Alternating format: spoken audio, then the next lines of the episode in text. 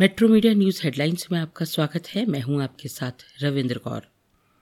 योगी आदित्यनाथ ने कल उत्तर प्रदेश के मुख्यमंत्री पद की शपथ ली। अटल बिहारी वाजपेयी इकाना स्टेडियम में आयोजित शपथ ग्रहण समारोह में राज्यपाल आनंदीबेन पटेल ने उनको पद एवं गोपनीयता की शपथ दिलवाई। इस समारोह में प्रधानमंत्री नरेंद्र मोदी गृह मंत्री अमित शाह, रक्षा मंत्री राजनाथ सिंह, केंद्रीय सड़क परिवहन एवं राजमार्ग मंत्री नितिन गडकरी, भाजपा शासित राज्यों के मुख्यमंत्री और उप मुख्यमंत्री मौजूद रहे।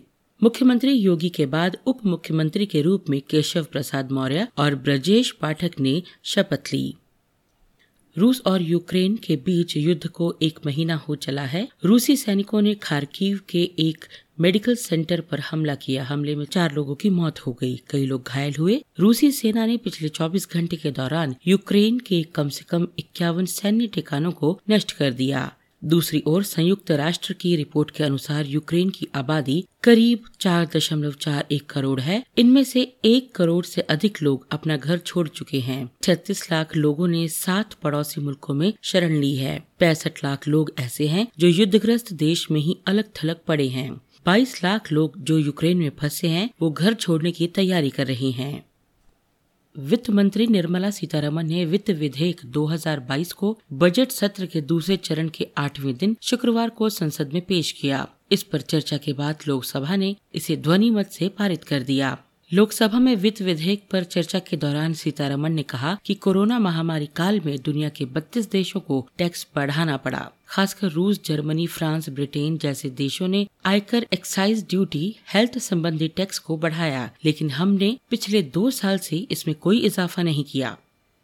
चीन के विदेश मंत्री वांग यी भारत के दौरे पर हैं। उन्होंने अपने समकक्ष राष्ट्रीय सुरक्षा सलाहकार अजीत डोभाल से भेंट करने के बाद विदेश मंत्री एस जयशंकर से तीन घंटे तक बातचीत की। सूत्र बताते हैं कि राष्ट्रीय सुरक्षा सलाहकार अजीत डोभाल ने वांग यी से भारत चीन से आपसी संबंधों, क्षेत्रीय द्विपक्षीय अंतर्राष्ट्रीय चुनौतियों को ध्यान में रखकर एक दूसरे के साझा हितों पर चर्चा की।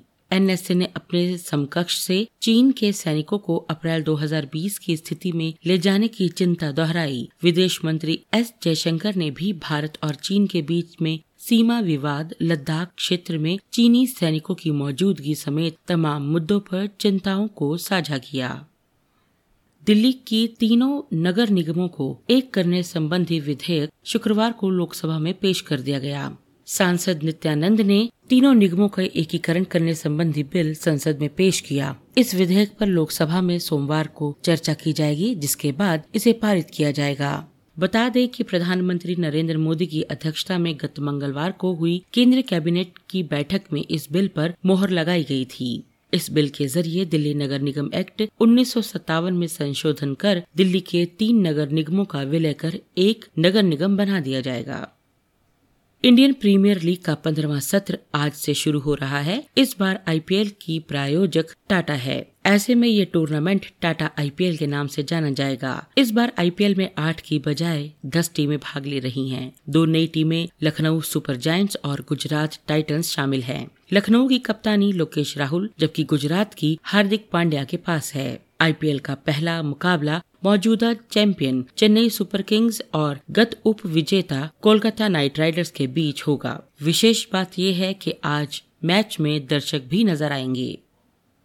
मुंबई शेयर बाज़ार शुक्रवार को गिरावट के साथ बंद हुआ। सप्ताह के अंतिम कारोबारी दिन दिग्गज कंपनियों एचडीएफसी बैंक, टीसीएस और इन्फोसिस के शेयरों में गिरावट से बाज़ार नीचे आया। दिन भर के कारोबार के बाद 30 शेयरों पर आधारित बी एस सेंसेक्स दो दशमलव चार आठ अंक नीचे आकर सत्तावन हज़ार अंक पर बंद हुआ। इसी प्रकार नेशनल स्टॉक एक्सचेंज का निफ्टी भी उनहत्तर दशमलव सात पाँच अंक की गिरावट के साथ सत्रह हज़ार एक सौ तिरपन अंक पर बंद हुआ। रूस यूक्रेन संकट के बीच घरेलू बाज़ार में पेट्रोल डीजल के दाम में फिर इजाफा हुआ है। सार्वजनिक क्षेत्र की तेल विपणन कंपनियों ने दोनों ईंधनों की कीमतों में एक दिन की स्थिरता के बाद फिर बढ़ोतरी की है। पेट्रोल के दाम में छिहत्तर से चौरासी पैसे और डीजल के दाम में छिहत्तर से पिचासी पैसे तक की बढ़ोतरी की गई है। इन खबरों को विस्तार से पढ़ने के लिए आप लॉगिन कर सकते हैं www.metromedia.live.com पर। धन्यवाद।